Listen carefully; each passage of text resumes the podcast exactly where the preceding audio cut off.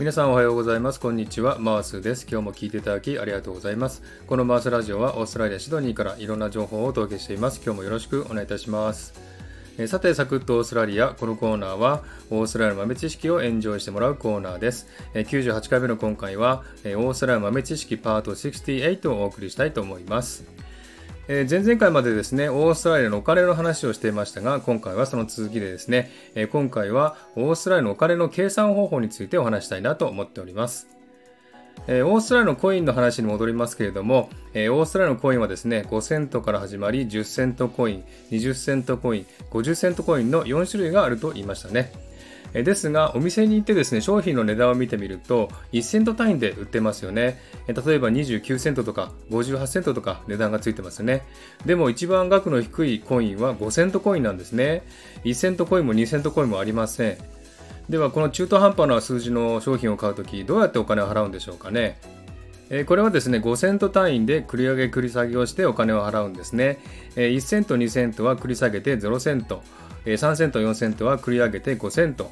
6セント、7セントは繰り下げて5セント。8セント、9セントは繰り上げて10セントになるんですね。ですので98セントといったら繰り上げて1ドルということなんですね。ですので買うときにね、間違えないようにしてくださいね。このような計算をするので、オーストラリアでは商品の値段の付け方は9をよく使うんですね。例えば1ドル99セントとか5ドル29セントとかっていう感じでね、付けます。小さい数字を使えば安く見えるのでそのようにするのですが、日本では8を使いますよね。98円とか1980円とか値段をつけますね。で、この計算方法ですと、ちょっと考えるとね、お得にお買い物ができるんですね。例えば98セントのものを1つだけ買うと、繰り上がって1ドルを払わないといけないんですね。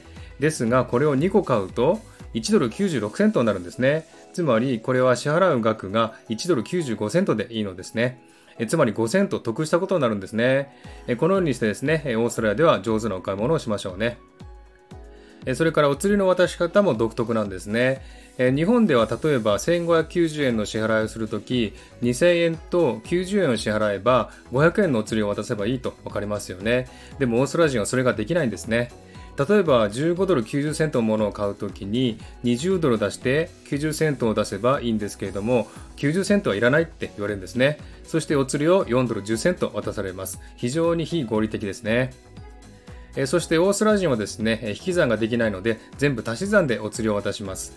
例えば今の15ドル90セントのものを買って4ドル10セントのお釣りを渡すとき、まず商品の値段の15ドル90セントから始まりますね。えそして10セントを渡され16ドル。その後2ドルコインを渡され18ドル。その後再び2ドルコインを渡され20ドルという具合に足し算をしてお釣りを渡されるんですね。日本人から見ると非常に非合理的ですね。はい、こんな感じでね、今日はですね、えー、オーストラリア人のお釣りの渡し方、お金の計算方法などをお話ししました。いかがでしたでしょうか？はい。では今日はね、この辺で終わりしたいと思います。今日も聞いていただきありがとうございました。ハートボタンポチッと押してもらえたら嬉しいです。ではまた次回お会いしましょう。チュース